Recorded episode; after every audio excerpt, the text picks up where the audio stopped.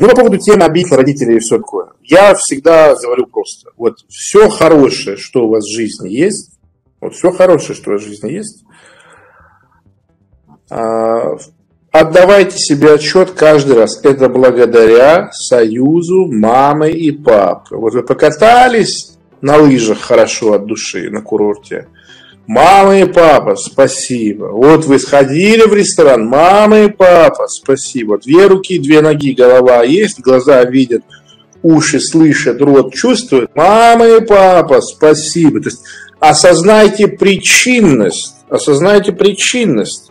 Отрицание родителей, обида на родителей, это просто непонимание причины. Это все, что вы говорите, что а, а вот дом, в котором я живу, он всегда был, и все тут. Я сам его построил. Хотя это не вы были. Хотелось бы разобрать, как влияет отсутствие отца на протяжении жизни. Ну, смотрите, что такое отсутствие отца? То есть, отец всегда есть. Другое дело, что он не присутствует при воспитании или еще что-то. То есть, когда мы говорим «нет отца», «нет мамы», это отрицание. Отрицание очень вредно сказывается. Очень вредно сказывается. Да? А я вырос без отца. Нет, все с отцом выросли просто рядом не будут. Просто здесь мы для счастья в семейной жизни нам ну, просто абсолютно необходимо это понимать, э, систему семейную, родовую, как она работает. То есть все там потаенные дети, все там э, потерявшиеся в лесу братья и сестры, забытые родственники, потому что они оказались предателями или тирами. Все это многообразие негативно влияет на всех, э, кто в этой родовой системе есть.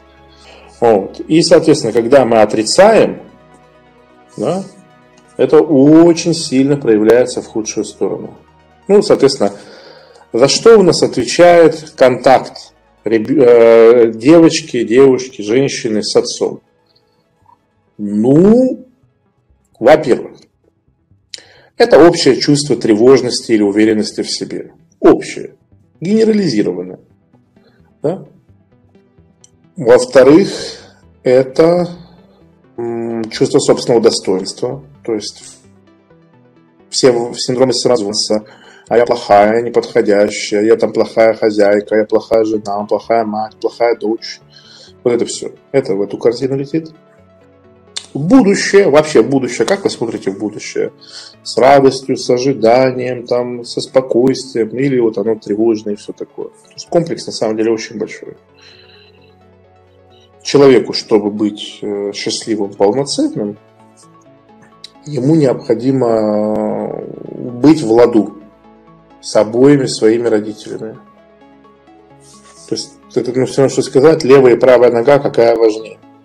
А как жить без левой ноги, а как жить без правой ноги. То есть это такая штука. Хотите проверить, настоящий мужчина или нет? Прямо сейчас отключайтесь от эфира, звоните родителям и говорите каждому по отдельности. Мам, я так тебя люблю. Я так счастлив, что именно ты меня родила. Все, прости меня за все. Вот попробуйте так сделать. Если вы настоящий мужчина. Вам казалось, что все это вечно, что на родителей можно обижаться, и вообще они плохие. Вот те, у кого один или оба родителя уже нет живых, вот они, только они понимают то, что я говорю. Что это такое, когда ты годами не можешь удалить контакты в телефоне даже? Хочется позвонить, а там никто не возьмет трубку. И ладно, мне пришло такое-то сознание. Как вам такая мысль? Вообще понимаете, что я могу вас теперь учить дисциплине? Представляете? Вы дожили до этих времен. Помните вот эти, как тяжело мне раньше давалось что-то довести до конца, что-то делать дольше, чем неделю-две, да? Вот. Вообще, какая-то классная камбэчная история, да? типа, кто меня наблюдает годами, любит меня, прощали все мои грехи. Вы все знали про мои минусы. И просто представьте, какой это кайф, да, когда ты видишь, что человек просто абсолютно камбэкнул и смог освоить вот это вот мастерство, вот это дело. Представляете? Кто смотрел первый «Я выбираю жить кайф» а, в онгоинге? То есть не в записи, там, а вот прям был набор на «Я выбираю жить кайф», и ты туда купил за сколько там было, тысячу рублей доступ, и вот кто, мне интересно, есть хотя бы парочка таких человек? Потому что мы сейчас анализировали мой лайфстайл сейчас и пришли к выводу, что я к текущему моменту да, начал полностью применять концепцию «я выбираю жить в кайф». Типа у меня полная геймификация, я четко понимаю, что делать, да, я четко понимаю, какие там следующие шаги, я не плевать на результат, да, я делаю по фану. И самое главное, это вот получать удовольствие. Кто не сможет жить в кайф, да, это вот такой мой тренинг, я вам рассказывал, объяснял, что э, есть такое социальное предубеждение, что хорошие привычки э, это всегда самопреодоление и все, что с этим связано. А плохие привычки, они прилипают сами просто так, для этого делать ничего не нужно, им нужно всю жизнь сопротивляться. И у меня есть очень глубокое чувство природного. Вот знаете как? Я просто искренне понимаю, что плохо быть не может. Ну вот не может. То есть как так Вселенная, мир устроены, что рождается человек миллиарда лет эволюции, да, и то, что ему для самого себя делать хорошо, ему это тяжело. А то, что ему для себя делать плохо, ему это легко. Ну, глупость, глупость, это же Вселенная, тут баланс, все в порядке. И я родил тогда такую мысль, что это не имманентное, а атрибутивное что плохие привычки такие заразительные, потому что мы их делаем всегда полюбовно. А хорошие привычки очень тяжело даются, потому что мы их делаем принудительно. Если поменять это местами, начать плохие привычки исполнять принудительно, а хорошие привычки начать делать полюбовно, то все поменяется. И вот у меня такая штука, стою, Каждое утро говорю себе, я не буду работать. Не буду, все. Каким-то образом я оказываюсь за столом, и я работаю. Каждый раз. Уже две недели. Две недели назад я первый раз я сказал, все, я больше не буду работать. Надо делать перерыв, надо отдохнуть. Представляете? Вот я тоже тебе сказал, все, я ухожу на неделю на отдых, все. Я эфиры не веду, консультации там отмените. Итог. Сегодня я выясняется, что я веду прямой эфир. Завтра у меня консультация. Послезавтра у меня еще одна консультация. 1 июня у меня начинается огромное обучение по неврологии. Два раза в неделю. И потом мне еще нужно будет на коучинг, ко мне люди записались на лично тренинг. Есть такой принцип, да? Понимаешь, не понимаешь, согласен, не согласен, делай. Ты с работником разговариваешь, объясняешь, что нужно делать, а он не пытается понять, что нужно делать. Да? Он пытается все, что ты говоришь, усадить в какую-то инструкцию, в которой нет смысла. Его не научили держать в голове смысл. Он в голове смысл не держит. И поэтому очень часто э, с женщинами то же самое бывает, когда ты объясняешь, что ей нужно изменить программу поведения – Например, там, женщина одевается как блядь. Ты объясняешь, говоришь, ты пойми, вот, это все нехорошо. И объясняешь, объясняешь. Она это слушать не хочет, ей неинтересно. Она уже настроилась на то, чтобы через силу себя превозмогать, а потом тебя за это ненавидеть. Что ты ее принуждаешь к тому, что ей нравится, она не понимает. Вы купаете, о чем я говорю? Соответственно, все, что я делаю в жизни, я делаю с очень четким намерением когда я выступаю, когда я разговариваю с вами, какую генеральную мысль я держу в голове. Я приношу непоправимую пользу миллионам человек. Мне благодарны миллионы человек. Все, я держу генеральную вещь в голове. И вот какое намерение, так и складывается центральная линия вашей жизни. Тебя очень мало спрашивали, что ты хочешь.